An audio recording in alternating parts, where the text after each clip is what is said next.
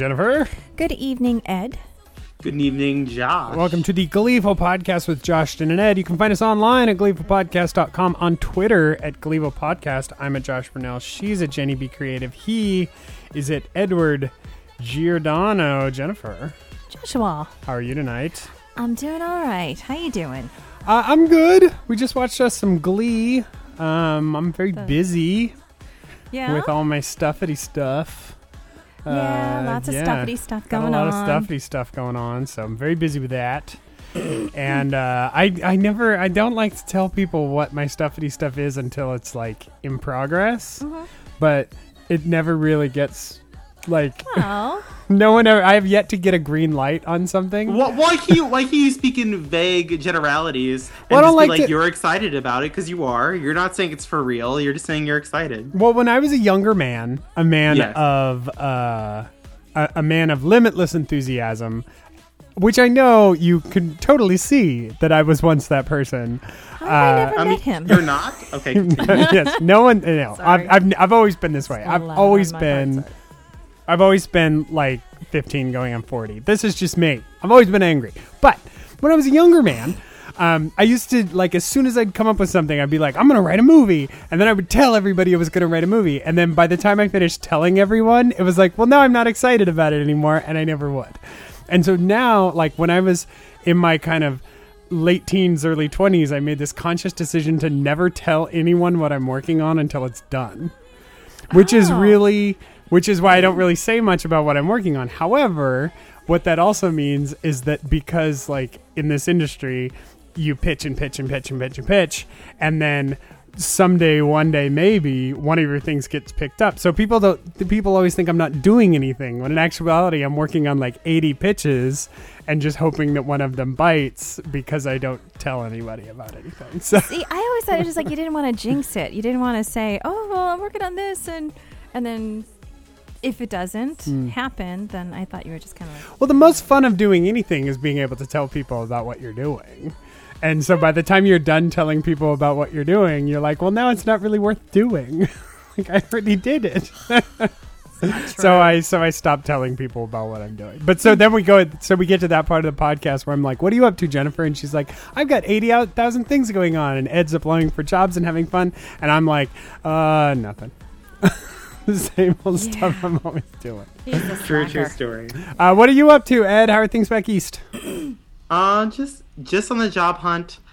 I mean, I toward I totally see your philosophy on not telling people. I am working on some stuff, but it not nothing's. The only, the only lie that I tell myself consistently is that I'm gonna. well, it's not a lie. It's gonna happen. I just don't know when. Is the the the infamous Ed album is going to happen sometime eventually. I don't. I have no timeline on this. I want to be good, and I want to have the right equipment. So I'm, and yeah. So yeah, that's going to be a while. But I'm working on other things that might come to fruition sooner, but probably not. Well, we look forward to everything. We want to it. Yay! We're looking forward to things. Of course. I, I- honestly, I keep thinking about like, oh, I should start another podcast. I'm like, no, I shouldn't. That's a bad decision. You could. Say what would you start a podcast on, Ed? If you were to start another podcast? I was thinking about starting a podcast documenting things that I'm working on.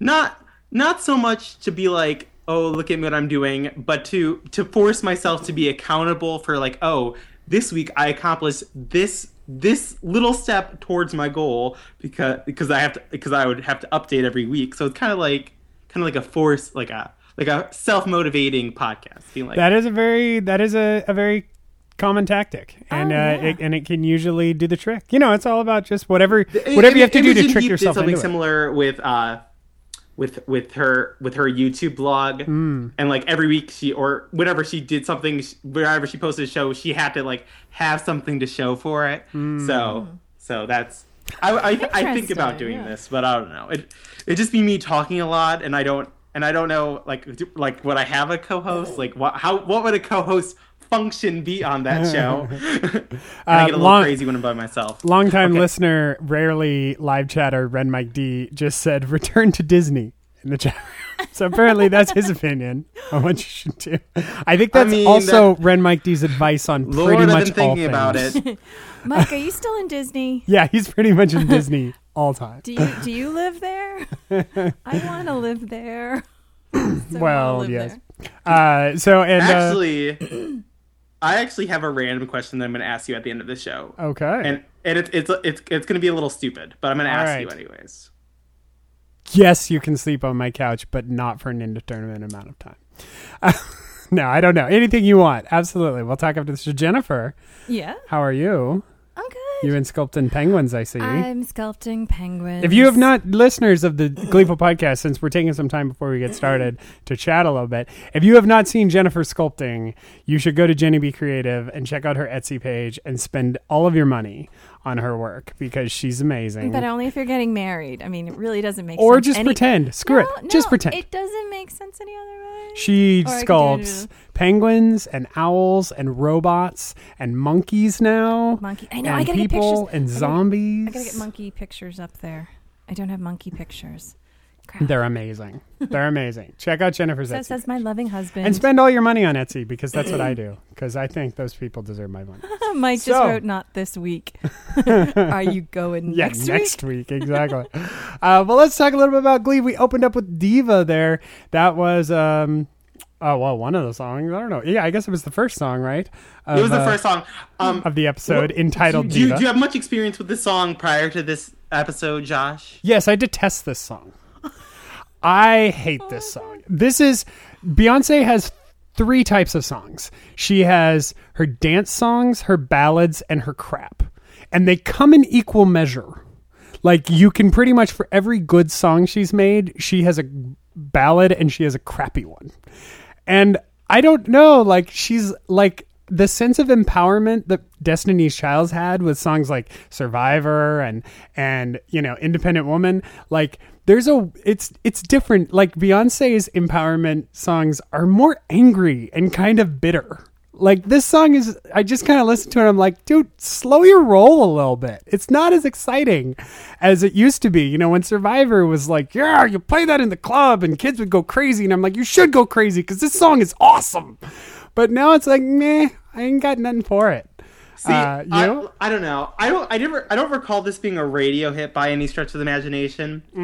But when when this song did come out during my college years, which are now in my past, um, that I I was I I was I used to like play the song like as a personal anthem pretty consistently. So Okay. when when I like when they when when uh, Unique and Brittany broke into it, I was like, hell yeah. I mean, I'm not, I'm not, I'm not gonna defend this. Like, the song itself is the melody is like all sorts of like three different notes, Yeah. and and the beat is repetitive. But I, what I liked about the video was the the music video for the Beyonce song is that it was all it was like all like black and white with gold saturation, and I thought that was brilliant because I was silly. And and in the music video on Glee, because that's pretty much how I felt like it was. It was like a music video taken like cutaway and i just loved all six of them. They were like bringing their diva. I love i love the attitude. And i just want to echo something that i said at the beginning of this of season 4 which is that rachel and kurt leaving uh, glee leaves a lot of lot of open room for who can be sh- the shining star of new directions and i think this episode along with most of season four has shown like like like it just it just ran it just feels it just feels random it's odd like i just love how like you don't know like you would think i would know that they would have a big britney number but I, i'm still surprised so. and unique unique on it was fantastic See, and that's the thing. Like the one for Oh, and me, also, the saving and grace also the Unique. whole Tina. I have more. I have more diva in my pinky than you do in whatever. I'm like, no, uh, uh wrong, Tina. Er, unfortunately, I love you, but Unique does out diva you without even trying. Well, and that's that's what's so much fun about that character. I adore her. I adore Unique. She's my favorite freaking character of all the like. I I can't even count her as a 2.0. She's my favorite, and like freak every time she opens her mouth, I get excited. It's well, the, so the, difference. I, I feel like some of- some of the problem you're running into is that Unique is a 2.0 of Mercedes, and Mercedes was flat line a lot of the time. So, Yeah. and whereas whereas the other 2.0s you're comparing to exciting 1.0s. I'm not. I don't compare. Like I make a point to not compare the 2.0s to the to the old older classmen or whatever the original cast. I, I really am trying not to. I think Unique is exciting because she's just exciting and she's so energetic and she's fun to watch and and Well, she gets she's plot lines Glee that Mercedes was originally about. Like so in Exactly. some ways, like Glee was Exactly. about having the unique. Maybe not. I mean, she's very attractive, so I don't. I don't even want to say that. But I mean, like, totally she- agree. She, wasn't. She wasn't. She isn't the type of person you would just pull out of a CW casting ad. Yeah. Uh, Sapien had a has a great comment in the chat room. Did anyone else catch Tina's uh, Hedwig uh, reference in the scene? Oh, Anybody? yeah. You got you Oh, got I the, to- the Angry reference? Inch, of course. The angry inch, of course. Yes, not the owl. Hedwig and the angry inch. uh, Jennifer, what did you think of the uh, diva number? Oh, I, I'm still in on this. No, I'm just kidding. You're still part of the show. you guys. Um, yeah. Uh, let's see. Pretty much in between. Like, n- never been crazy about the song. That was okay. But I really enjoyed watching them do this. Like, I really enjoyed the performance, and and yeah, you know, unique, totally, totally shines in this performance. And I think they again found a song where all of their voices work so well together, and they all, but they're all so identifiable and unique in their own in their own role in it. Mm-hmm. So for me, it was it's still a lot of fun, even though it was a song I didn't really care about.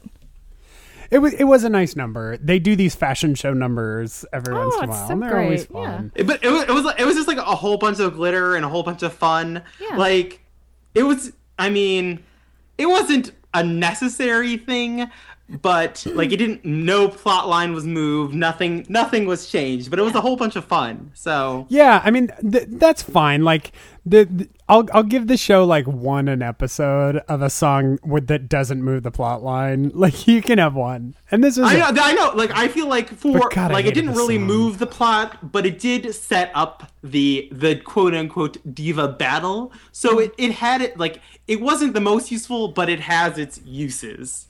Yeah, but okay, so but that still did kind of confuse me. it was me Bad Romance oh. 2.0. that they didn't do that they didn't do a real diva off. Tina got a song, Blaine got a song, the group got a song, Santana, Santana got, got, song. three. Yeah, totally. And, and so I was like, well, you know, if this was going to be a they- they real have- they diva off, I would have loved to have seen like Kitty should have been thrown down. And, Oh yeah. Yeah, I would I, see. See, I completely True. agree. I feel like the Kitty Marley unique lack of representation Yeah. in this episode was a little frustrating because it was like it pretty much set up like these six are competing for the diva title, and really only two of them had the opportunity to even give it a shot. Yeah. Yeah, and, and and again, I love Santana. I love her voice. I just didn't understand why she got three songs, and I think you know, like it's like we used to say in you know season two, it was all Rachel all the time, and you know now I just didn't understand in this particular episode when they were trying to motivate the group, it it, it seemed to focus on her. Well, it's it, if season three demonstrated to us anything is that they don't know how to like they don't know when I'm not saying it was too much, but they don't know when to hold back on Santana. Yeah. They they like Yeah. they just love they just love using Santana. They just love her. She can't be bigger right now. Whereas I feel like with Rachel and Kurt and new and New Directions, they like worked out that balance. But Santana's this like outlier, and they're like, oh, we like we just need to like we're gonna use the the heck out of her. We love Santana. We can't control it. I mean, she is extremely versatile. She has great range. I just, uh, you know, they could have, you know, paced it out a little bit. Well, let's uh, since we got Santana on the topic, let's go ahead and listen to a Santana song, and then we will come back and discuss a bit of Santana. We have a ton of voicemails tonight, and they're all crazy good. So I do want to get to as many of those as we can too. Uh, so this is "Make No Mistake, She's Mine," uh, performed by Santana Lopez and Sam Evans here on the Gleeful Podcast. anymore.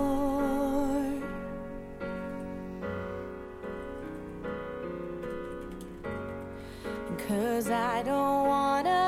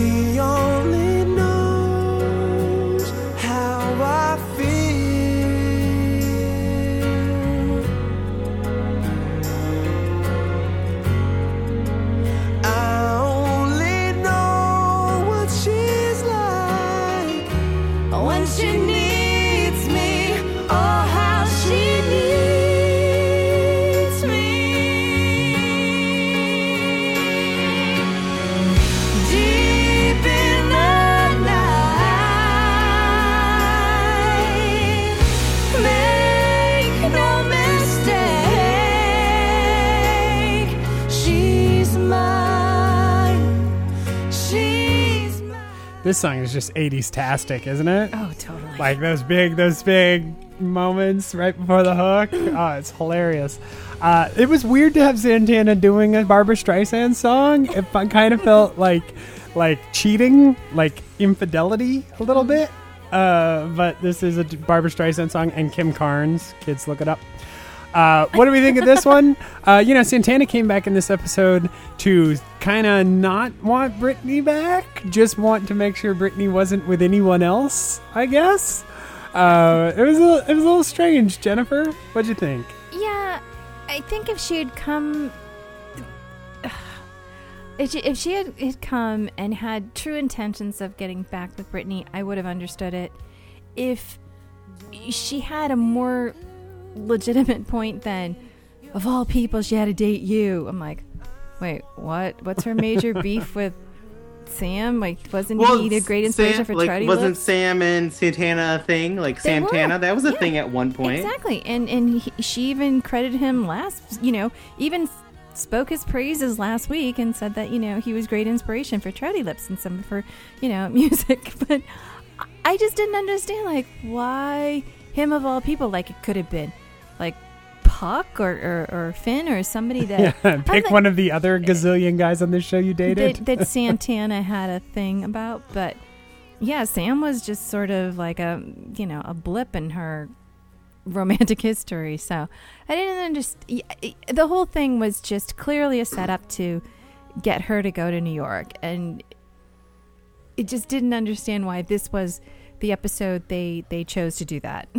I mean, I, I understood the sentiment. I mean, I understand that. I understood that concept of a character saying, you know, I, I don't. I know we can't really be together, but I don't want you with anyone else. You know, and and then singling him, singling, uh, uh, or making the argument, just not with this guy. But what you're really saying is nobody. Nobody. Like I want you Well, to be th- alone this whole this whole and waiting for me. Sorry, I don't. Un- no. Never But- been through that. No, no, no. So yeah, I understood the I'm sentiment. kidding. I thought it was a really honest sentiment. Um, I didn't No, I guess, dislike yeah. this plot line really. I thought it was kind of fun to have Santana back, and and uh, you know, I didn't dislike this plot line. I think it was just it felt like it got more screen time than it really needed. Well, okay, I think that's what I'm trying to say. Is I think they they totally could have, you know, showed all that they needed to show, like expressed all that they were going to, and it would have been yeah, they could have done it in half the time. I think. Well, And I yeah, would've liked to have I'm seen I'm thinking Dee about it like as like they they this whole this whole episode was like a character arc just to lead Brit like before when when Santana and Brittany did uh, when Santana did mine Mm-hmm. Santana thought she was strong enough to end it with Brittany but but she really wasn't Mm-hmm. when Brittany who who's like cl- the the person of lucidity on the show like she like for Santana to truly move on Brittany had to be the one to be like to end it whereas Yeah. before Santana was the one to end it Yeah, and I and I and I get that. I just again, I think they could have been a, a little bit tighter with the the you know the story and just moved it along a little quicker. Yeah, They- that was don't my know. only they, they complaint. just they can't they, the writers don't know when yeah. uh, enough Santana is enough Santana like, Yeah. I think you. I think you've got it, Ed. I think that's the issue. Is Santana is a great character in small doses, and whenever she got too much screen time, whenever she got too much attention, you start to see like you know, like I always said, if you met Santana in real life, you would hate her. And so as soon as she gets too much of a focus, that becomes a problem. And you know, anyone who's watching the show when she shows up in in New York and is like, "I'm moving in," but damn, and they're like, "Yeah, that's great." No, that's like torture. Could you imagine what a horrible thing that would be if your bitchy high school friend was like, "I'm moving in," and you suddenly have to deal with it? Uh, you know, uh, the the only upside is maybe there's no longer enough room for Brody. It, it just was kind of goofy. I don't know. yeah. I, I, and so Santana's always worked best when she was a smaller character. Well, I mean, yeah, Santana, Santana shines in her in her. Santana shines in the role that Kitty is shining in now. Yes. Like even though Kitty gets so little, I'm always interested in what she's doing. All like without fail. Like she got so little this episode, but I was I was in love with every Kitty moment I got. But did you see her dancing like in Tina's song at the end or middle? I guess middle end when Tina did her Big Diva song. I thought like you could see you could see Kitty up there dancing and breakdancing. And I was like, oh my god, she's so good. Why isn't there Yeah, more she's on crazy her? good. Yeah. Well, I mean, a crazy good because dancer. next season, like, like, I, I want to get into Tina. Uh, Well, I don't want to say this. Like, it's so nice to have like the three, the three years of like pseudo Tina bashing to come to such a satisfying climax. I'm, I'm like, like it's, it's it's so funny to get this payoff, but it feels so good. Yeah. Yeah, let's go right into Tina. I mean, there's not much more to say about Santana. Let's go right into Tina. It was a really like I I had such a love hate relationship with with the Tina storyline in this episode, but to see like after she did the big number and was just like, yeah, it's you know it's fine, whatever, and walks away. I was like, okay, you know, she just dropped the mic, like that worked for me. She just dropped the mic and said, "I'm out," and walked away. I'm totally I, down for that. I, I know, like, okay. What are, what are your thoughts on the whole VapoRub scene? I I come from the from the school of thought that sometimes good characters do bad things because it's interesting, and I thought it was this this particular action was sufficiently character motivated. So, so, but I want I want your take on that because that's my take. Uh, yeah, it was. Um, well, I, I mean, as- as we were watching it the the first time the other night, um, first words out of Josh's mouth were, "If the roles were reversed, it would be rape," and it kind of. I mean, it was. It was definitely a violation. It was like to me. I feel like it was a violation and very awkward to watch. I actually didn't want I don't know. Didn't watch it the second time. it just it was very uncomfortable and I mean, I thought Blaine was really cute the next day and he has such great, you know, facial reactions and he's like, "Yeah, I don't know. I must have used it all last night or whatever." but um yeah, it just I, it was it was uncomfortable. Yeah, it was it was an interesting scene. Like there was a I, I think the struggle I had was, yeah, like I said during the show, if that was a guy and a girl, everyone would be crying rape right now. Uh, It was a guy and a girl. Other, But it, you know, yeah, what reversed. I mean. um, um, is there a way that, like, you know, if you take that away and you just kind of play it as like, you know, a character desperate for tenderness and places like, there's a way that I think it could have been done that it wouldn't have been crazy, and I would have guess I'd rather have seen that one. Like, I guess I'd rather have seen. I, I, that I totally scene. agree with you. But I agree with you, Ed. I do think that it was character motivated, and I do think it put like what they were going for was to show Tina's desperation for tenderness in this Uh, they- moment. like, I feel like the and just three went too far. seasons that we've been building up to, like I like I believe the desperation. It wasn't. Oh yeah, It wasn't like this isn't like episode thirteen of season one. This is this is three years of this of Tina getting the shaft, and like I believed it. I'm like I believe this. and, I, and and that's like you know, like Sammy is saying in the chat room right now. Like, it, all she had to do was if she didn't straddle him, it would have been a little easier to take. Or oh, if he'd yeah, yeah. like fallen asleep halfway through and she just continued to apply the VapoRub to him, it wouldn't. I I mean, it wouldn't have felt quite so creepy. Like he at least said, you know, I'm allowing you to touch me right now. Like there's levels at which it could have been done. But you're right, Ed. I think like character motivation and like what the scene was trying to say, it was very effective. It just pushed it. I think they just kind of took it a, a touch too far into where it was. I I, I, to- agree, I, re- I agree that they probably went this isn't far what you- probably didn't do the right thing. But like it's like since it's out there, I mean, I mean, ha- have has has no one else been like thi- this desperate person? Like I don't know, like I- like she didn't like take advantage of him. She was she was just she was just desperate. So This is here. This is this is what I'm trying to say.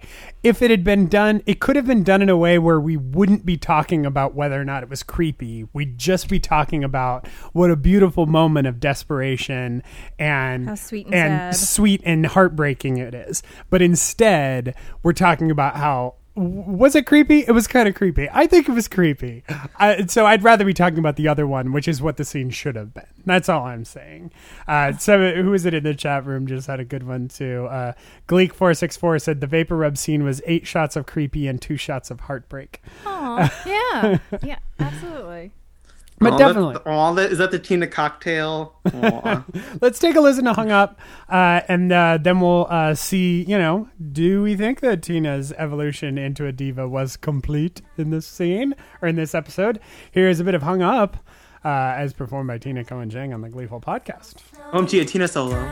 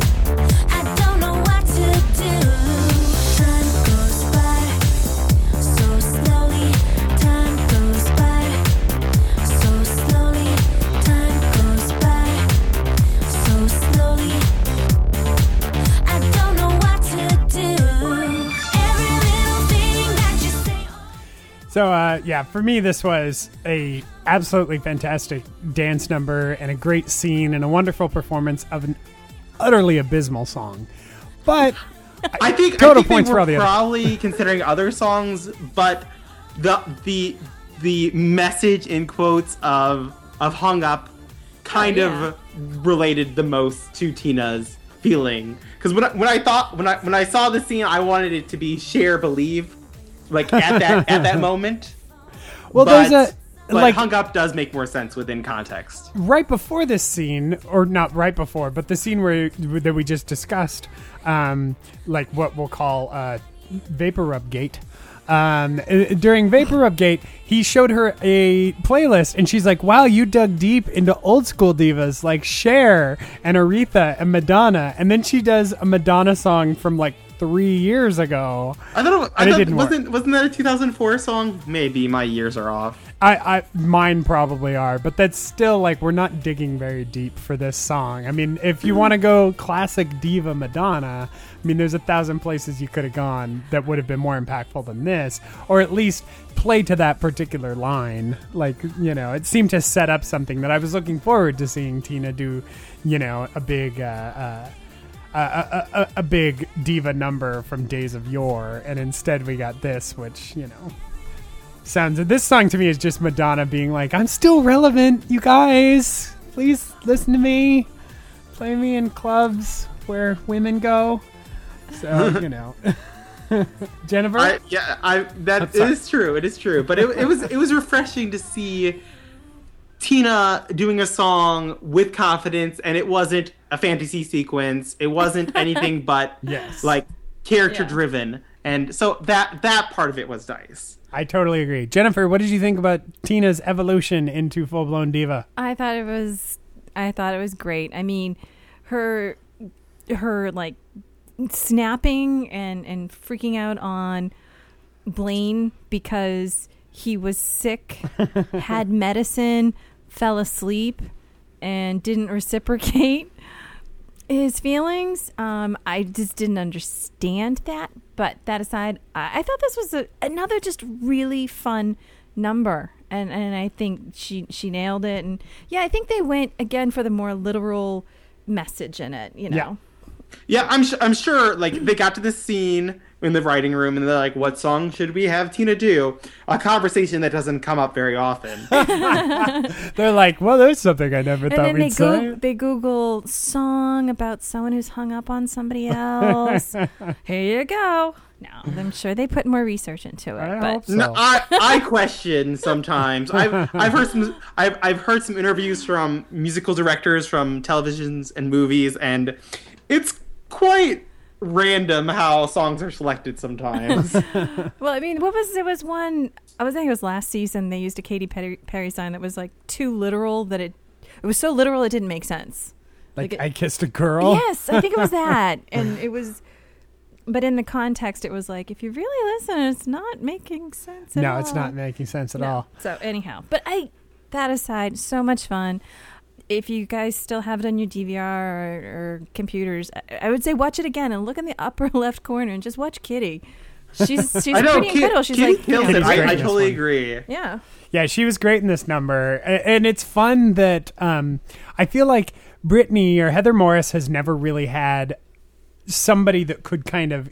Uh, well, I guess she had Mike, Mike Chang. Chang, yeah. I mean, who that was could it. keep up with her, and since he's been gone, she hasn't really had another dancer Mm-hmm. on the squad, and so to see her do. Uh, uh, to see Crazy her dancing with Kitty, yeah. that was really fun. That was uh, cool to have somebody else that could keep up with her. Oh, the only other thing that um, when we were watching this again last tonight, um, as I'm watching the whole thing and, the, and when it ends, I'm like, okay, all those people up there singing and dancing like this, why aren't they in the Glee Club? They could double the club right there and have like crazy Well, acrobatics, we, crazy we are dealing with the um, mysterious case of Sugar Motta. They they they they are only having eleven people, and I thought Zizes would be more involved, but they'll probably just add Santana to it while she's going to Oh, NYADA mid mid semester. Yeah, Jo- Because you also. Jennifer Not also going to commented. but just just moving in. Jennifer commented that the drummer that was in the band The or in player. the, the or the guitar player that was in the Glee Club for an episode is now back playing the guitar. He was playing guitar um, during Blaine's song. Ah, poor guy. You, you know, okay. Side note: every, like nearly every episode, there's the Cheerio with the neck brace. I Yes. love for her. Now. Where did like, she she's like, come she's like my go-to. Yeah. Hyster- it just reminds me of like you know Joan Cusack back in you know Sixteen Candles Oh, with the neck with the back and neck. That's brace. probably the reference. I think it's awesome. That's awesome. Uh, so we. Um, so we had Tina's full blown evolution into diva, and her continuing, uh, or I guess I don't know. Is she going to continue pursuing Blaine, or do you think she's uh, come to terms with that? I mean, he invited her to the wedding, and there was something in her agreeing that I'm like, she's she's still, Still thinks not she's got a getting it. shot. on Yeah, this she's one. not. She's still hung up. Yeah. Yeah. Um, the, there's a part of me because of VapoRub Gate that would like to just sweep this under the rug, but I feel like like this is like the first full on Tina storyline that we that we've ever gotten, and I don't like. There's a part of me that doesn't that doesn't want to lose that. So, like. All right. the question the question is, do we want a Tina storyline at the expense of this? Well, we shall see. Yeah, that's a very good point. Hmm. Um, well, uh, I think the other the other big plot line before we leave uh, Lima, Ohio, is of course Finn kissed Emma. Now, the first time when they when when Emma was uh, uh was trying to pick centerpieces and was talking to Finn, and Finn's like, "Thanks," and he walks out of the room, and Jennifer goes, "Femma," and I'm like, "No, never happened." only in fan fiction that I've read. So then there's like, and then it actually happens. That was that was an interesting. I don't know. I You- I wasn't sure what I was supposed to take away from that. The way he lingered and the first time I watched it, I thought he was staring at her butt, but then I think he was just staring at her her giant checklist. Yeah, he's sort of On- staring at the giant checklist and being like, "You're crazy," and walking away. Ugh. but he has this moment where he almost catches himself and stops smiling as hard. And I was like, oh, he's thinking about this. And that's why I said Fema. I But don't know. Fema yeah. is such a weird. There's really no other way to do that. He's heartbroken. She's heartbroken. They're they're. I don't know. That was a, that was a weird. well, one. see, this Ed. this this whole thing is, I'm, I'm this is how I see this setting up. Finn's life is getting too cushy at McKinley. Ah. This is the Ah. only way to get him to New York. Oh my God! Please no. Are we really gonna do that? Is that I'm your angle? Hashtag Oh. like it is. I'm. Just, that's all there is to it. See, okay, so my thought is this is the only way to really get rid of Mr. Schuester. No, unfortunately, they they will keep Will Schuester till the demise of this show. But, But like, only like one episode every Yeah. half season. Yeah, I think we're gonna see Matthew Morrison as little as possible until the end of the I show. mean, I'm why- afraid. Other than the supposed storyline, why isn't he in it? Like, is he doing something?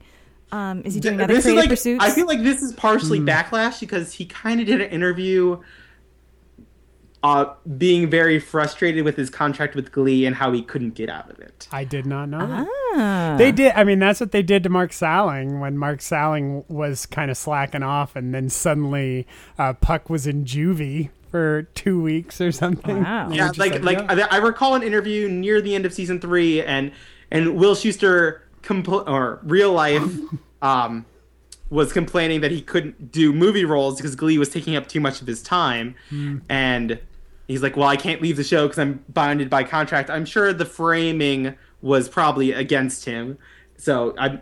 But he did like something to that effect was said, and I'm not surprised that it's retribution for that. You yeah, know? like insider rumor and just just rumor, but you do hear a lot in LA about Ryan Murphy being a very vindictive showrunner. Uh, so I guess it's not you know totally beyond uh, beyond Um, believing. h- hello. That's why he won't ever kill Quinn. He needs he needs her around to punish her. He- like like because killing killing Quinn would make it far too easier. He's like, no, you will be you will be paralyzed, and I will bring you back, and you will go back down, Just so I can punish you and back down.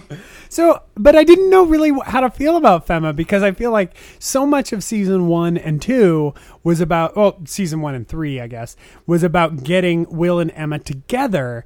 And then having this moment between Emma and Finn, I don't really know what I was supposed to take away from it. And in a way, I wasn't as ang I mean, for it kind of worked for me in a way. Not not.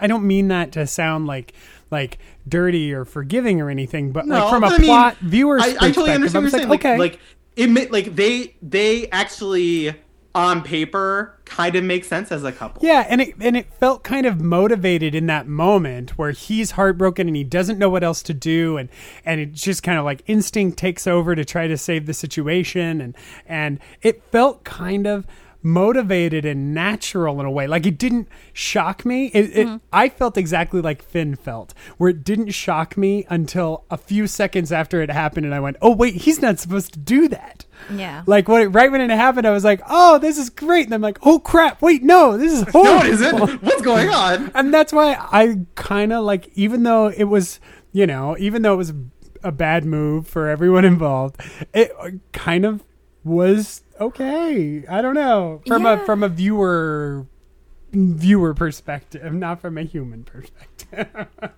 Yeah, I mean, I, I, I have to keep reminding myself that, you know, in the show, he's probably 19 at best. yeah, oh, which, totally. which is which is fine. Um, but if he were like the new young teacher who had just come to Lima, Ohio, and he was, you know, 22, I'd be all over this one because I I I think they're sweet together, which is you know kind of crazy.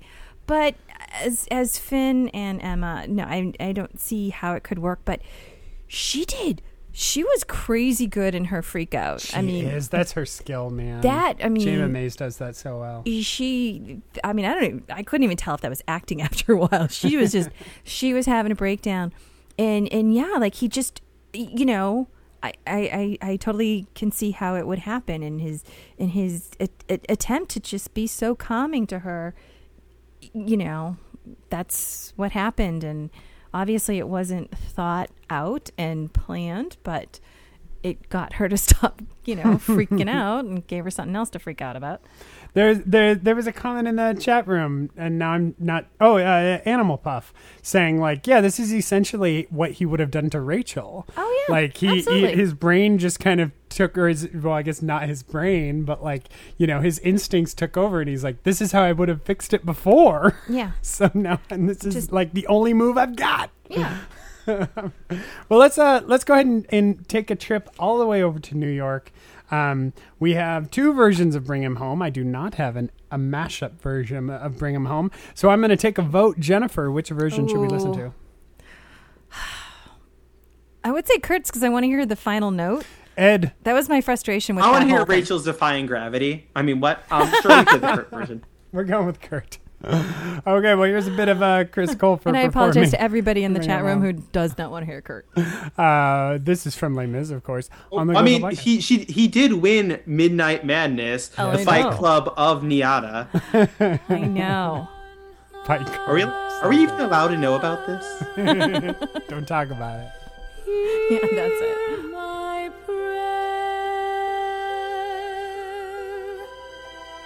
prayer in my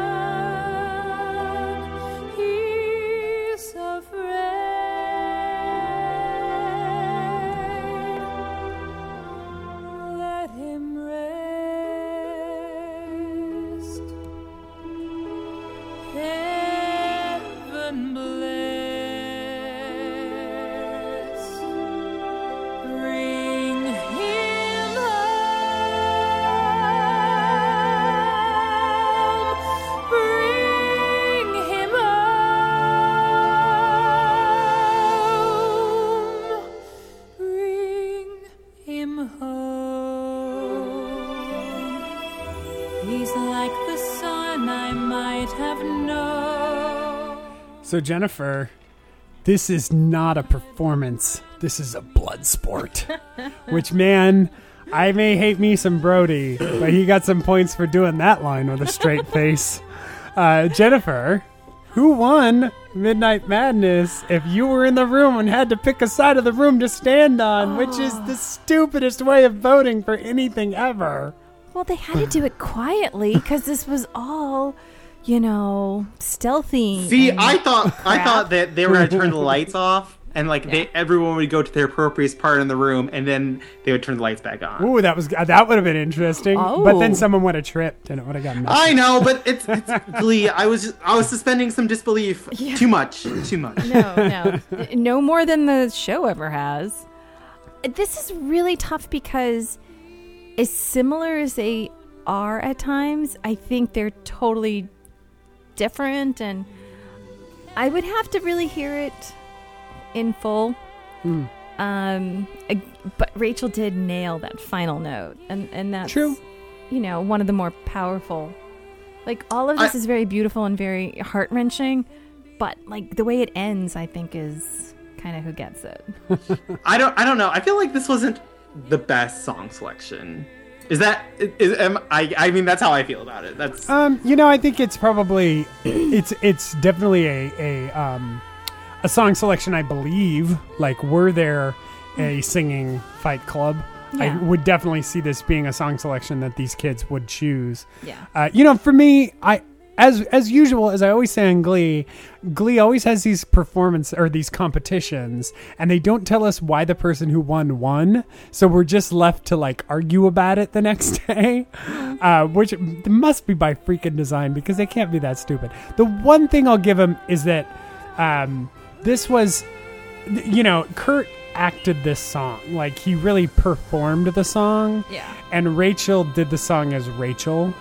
And I think at the end of the hmm. day, this is just a song that's more correct for Kurt as a character and Chris Colfer as a performer. This is a song he should be doing, and she should be doing, you know, on my own. Like it's just the character and mm-hmm. the the emotional resonance of the moment that this song takes place in and is written for are just Yeah. closer to him and, and so he's going to deliver this song better than Rachel will, and she and he could never do on my own to save his life. Right. And I think because, you know, when they did their, you know, first unofficial Diva, well, you know, I guess it's official Diva often you know, two years ago, it was a girl song. So, I mean, it, it made sense that, you know, to, to balance it, that they were going to give him a song that True. was, that was him.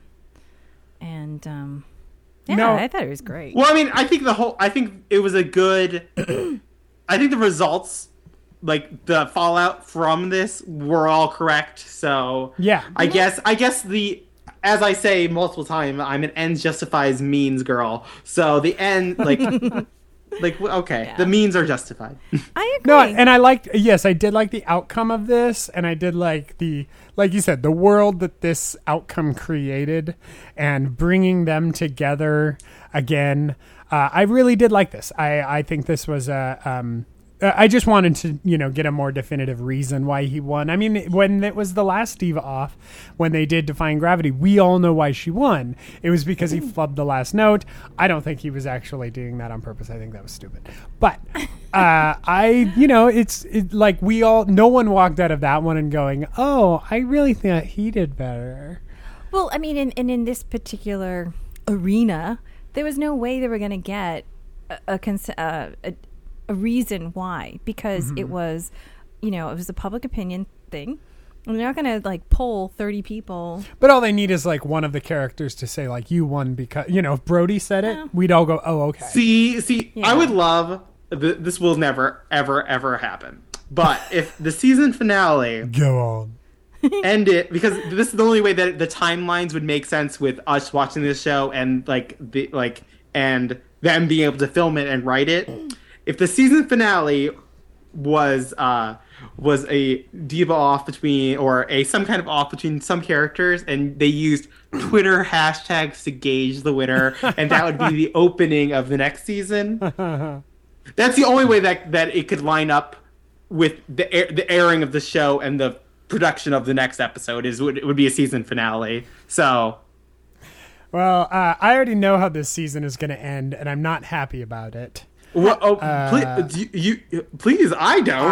I I can't tell you. I know. Oh, I just oh, oh know. Oh, you can't tell me. I will just will I be killed for knowing? no, like I don't. We don't do spoilers on the show, But and you I don't know for oh, sure. But, oh, it's you not like actually I've read know, anything. no. You're not no, just no, no. saying like, oh, I know. Like, I don't know, like, no, offhanded but I comment. know. Oh, I know. Okay. if I tell you how it's if I if I tell you how I know it's going to end, even though I don't know, no, no one's told me. I haven't read anything, but Oh. I know how it's going to end. And if I tell you, it's going to ruin it for you, particularly Jennifer. I need you to write it down, put it in a sealed envelope, Okay. and hand it to me in three months. We're going to do that. We're going to do that after this. I'm going to write down what's going to happen at the end of the season four season finale. yeah. And then you're going to open the envelope on the show and tell everybody that I'm right. We And should- Then I'm um, going to be pissed off because I hate they they that do this they do this on. X Factor UK at the at the beginning of the at the beginning of the finals. Okay. All the judges write a name and put it in the envelope of who they think is going to win, like before anything starts. I think we should we should mean. have an envelope for uh, who we think is going to get a solo at nationals Oh, that's interesting. And see and see It's who's going to right. be Marley. Sugar. it's going to be sugar. Her daddy's going to buy it for her. There you go. That's what it's going to be. Uh, let's listen to some voicemails. We have a ton of voicemails, and they're super good. So we're going to get through as many as we can. Uh, here, let's start. Uh, well, let's start with the standbys, shall we? Here's some standbys for you. Hey guys, it's Sarah and Caitlin. I don't really know how to rank this episode. It was in the okay to good range. It was just kind of there. It didn't really connect to last week, and it felt like they just smashed some old episodes together. By the time the weekend was over, I honestly didn't remember much of what happened. But the one thing that does stick out is how much of a creepy stalker Tina's become. There's a fine line between sweet action and just being creepy.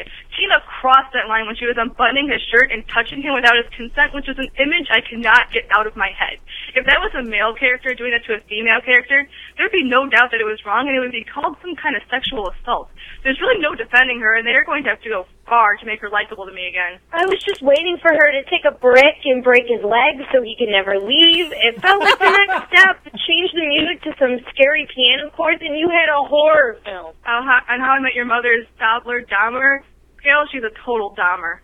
And then you were doing so well, and you were helping Emma with the wedding, and it was adorable. But then, oh, but then, just why? I, however, am taking the opportunist approach to this kiss. I'm not a fan of the romance, though it's technically legal, so I am morally in the right.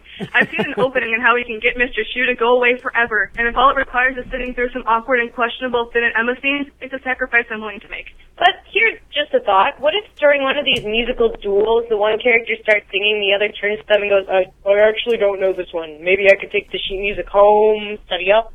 If you're in the mood tomorrow, we could try again. In the case of Sam and Santana's duet, they made it seem like whoever won got Brittany. If Santana won, was she just going to go up to Brittany and say, I want to sing off, so we're back together? Brittany would probably buy that. I was actually happy with her character in this episode. It was sweet, caring Brittany, who always sees the good in other people. And Kurt was awesome in this episode too, taking down Rachel while still being a good friend and staying true to his character. And when Santana walked in and informed them she was going to be moving in, Kurt was terrified. He really is the king of reaction shots. The performance that blew us away was Santana's Girl on Fire. Hands down the best of the episode. Though it was against Diva, which is just a terrible song, so maybe not much of a fight. And when she emerged from the subway, I was expecting her to have traveled back in time and run into Roots before Branches Rachel. I mean, she had the hat, and it was the same path, and it was weird, and just screamed wibbly wobbly, timey wimey. Anyway, we can't wait to hear what you all thought. Bye! Jennifer swore she was going to throw that beret into the air. A la Mary Tyler Moore. Yeah, I thought they were going to sing that girl. Who's this? That girl. Uh, let's go over here. Hey, Josh, Jen, and Ed. This is Aaron calling in from under two feet of snow in Connecticut to comment on the latest episode of Glee Diva.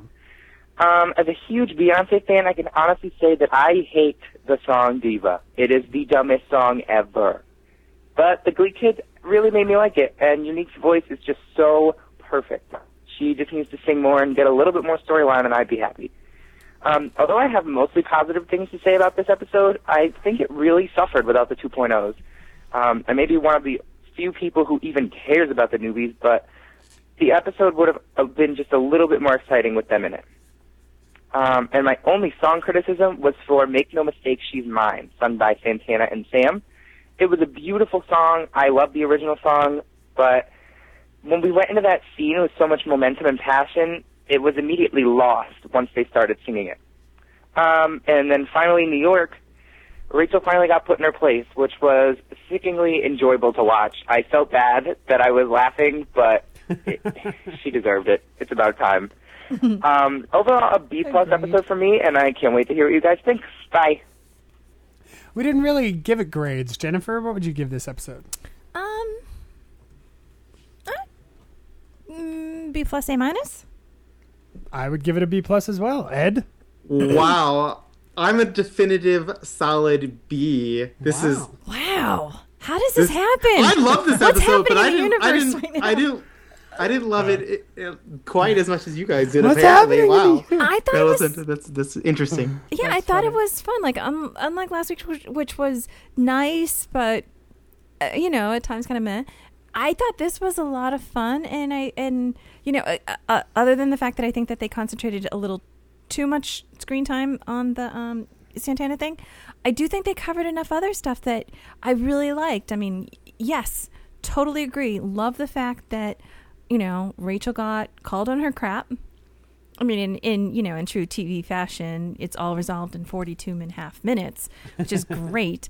But but you you know, um, they they were right. He he was still a friend. He never wavered, and, you know, a true friend is going to call you on your crap. So that was really cool. Um, I liked the the drama with Will and Emma. I liked Sue's little bit in there, and Sue. I think now the only reason Sue is getting screen time is just so that she can be kind of the you know snarky, funny, self-aware, you know, voice of self-awareness. Like she's the one who you know will say stuff like, uh, "Oh yeah, amazing that you you kids you know don't have jobs but still have these team of scientists who can you know um, teleport you guys from uh, you know city to city and it doesn't cost you any money." Sorry, Josh is distracting me with crazy major mar- m- m- magic marker smell. Yes, sorry about that. I did I did have a magic marker. So, yes, yeah, no, it is all great. I think it Are a you, fun wri- are you writing down? Uh, I'm saving my voice. Can you finish the show? Is that what your Yeah. cards for her? No, Please take a message. It's a, it's a big envelope that in big red letters to be opened after season four finale. I was finale. taking a picture of it so everyone could oh, see. sorry. Uh, let's listen to a voicemail. Hey, Gleeful Podcast. It's Tracy from Snowed in Massachusetts. and I'm calling to share my four point review for this week's show entitled Diva. My first point was that Tina blew me away this week. She truly seemed to find herself. I cried with her, I rooted for her, and totally agreed that she won Diva Week. Brittany's line about how Tina never wins is so true.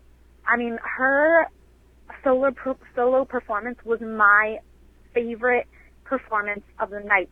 Aside from um, Santana singing "Girl Is on Fire," um, that was my second favorite.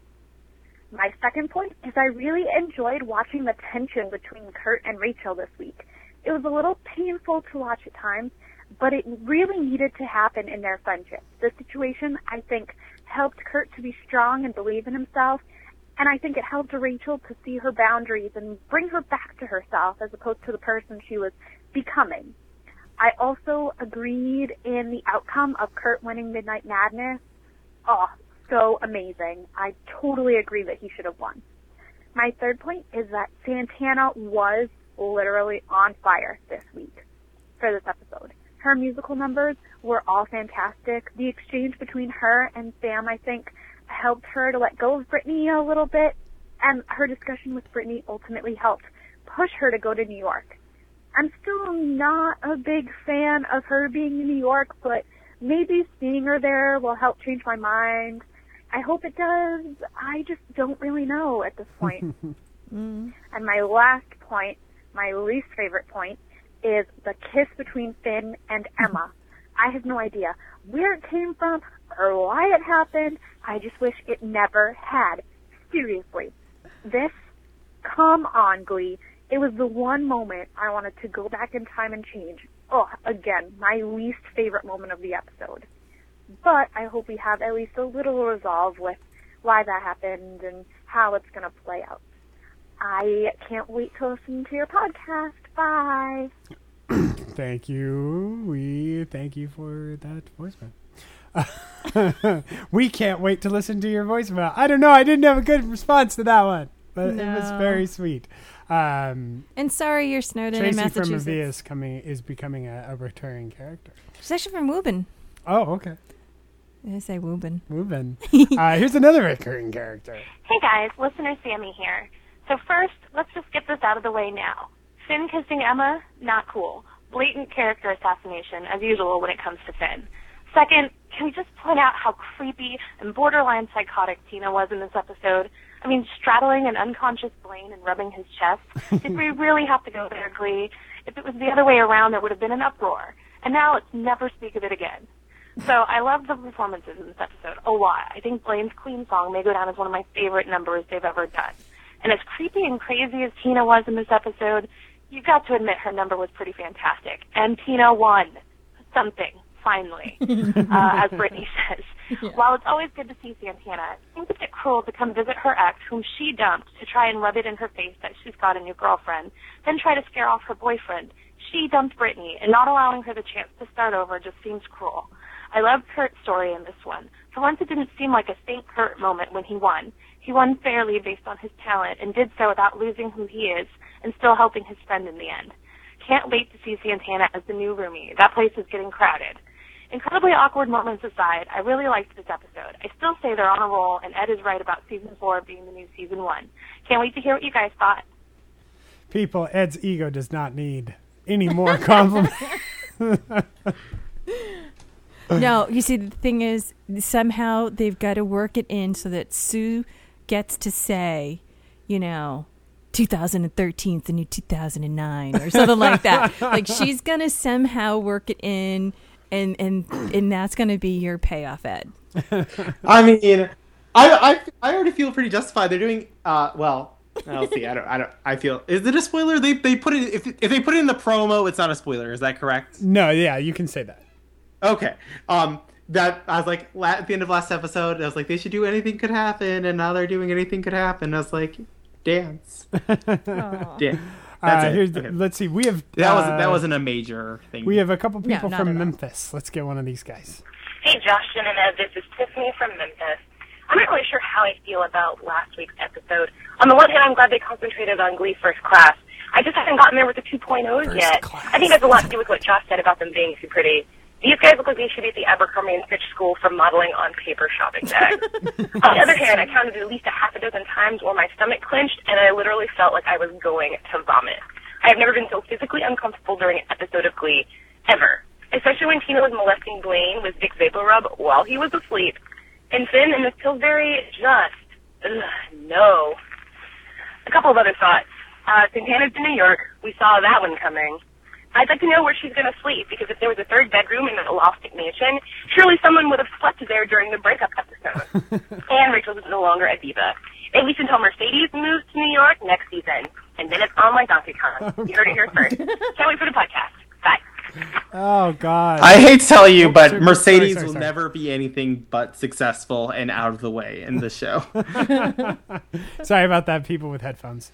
Uh, Yeah, Josh, that was on me. Uh, let's go. Oh gosh, one more, one more. Hey, Josh and Ed. It's listener Katie from West Virginia.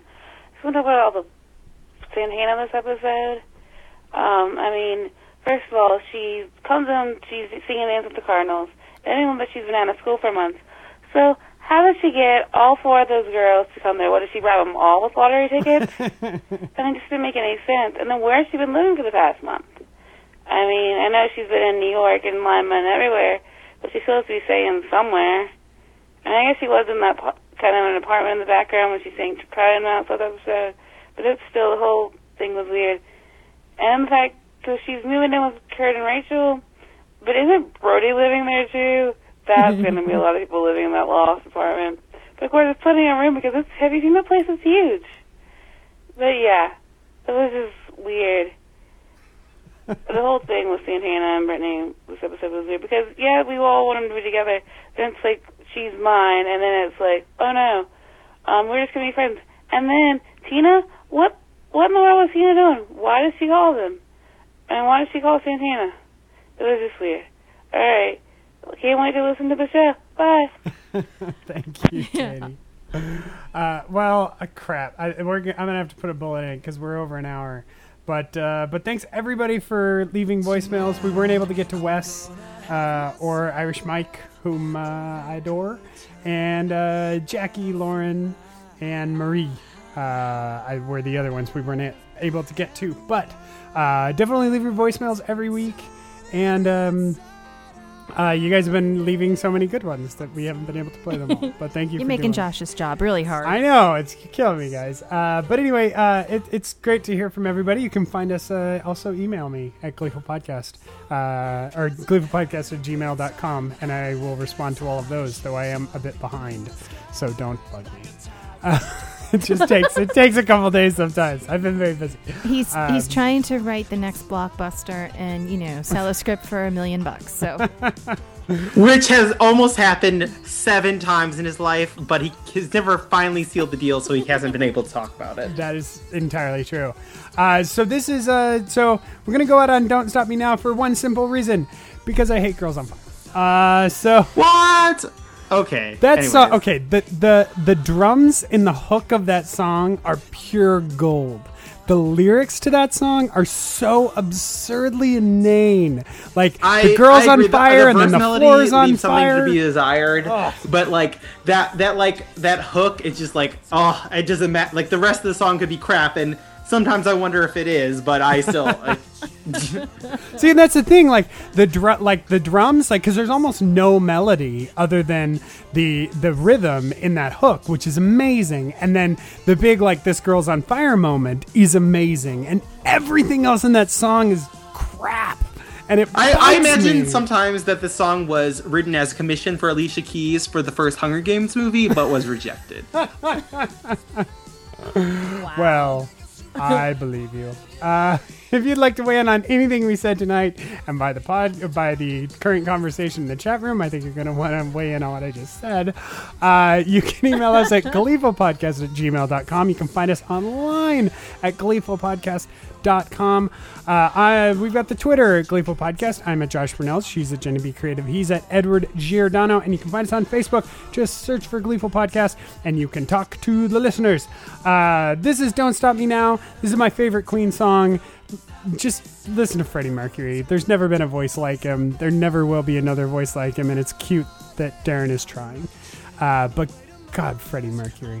Um, such a Yeah. strange looking man. Uh, but one of the great epic voices ever. So check that out if you've never heard it before. Uh, and that's about it for us. Jennifer, do you have anything else? no. Good. Ed, anything else? I would like to thank some iTunes reviewers. Oh, iTunes reviewers, yes. Uh, we got it. we got actually we got like five this week, so yay! Uh, thank you Thank to you, Felice guys. Six, KH Ready to Go, uh, Shell Five Two Five, Semi Charmed Life, and Jenny Girl One Zero One Nine. Thank you very much for your reviews on iTunes. It's it's always exciting to see new ones. Yes, It's- it is always exciting to see. Uh, Uh, oh, who was a? Oh, I think was it Sapien had a very funny. Uh, no, I don't think. Oh crap, I'm gonna forget. But there was somebody who had a really cute tweet while this was going on Glee. They said, uh, uh, "Oh, Blaine, your Darren is showing." I thought that was very cute while he was performing this. But the Gleeful podcast was Josh Jen and Ed. I'm Josh. I'm Jen.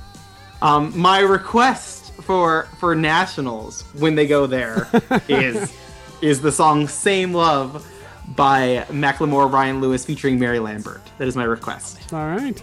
Thank, Good thank night, you, Ryan everyone. Murphy. I know you love me. Hi, just hire me already. You don't have to. You don't have to keep hiding. Just call me.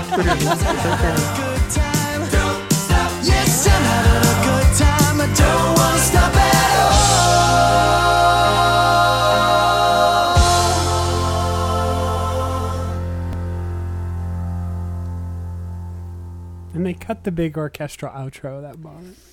Yeah. Oh well.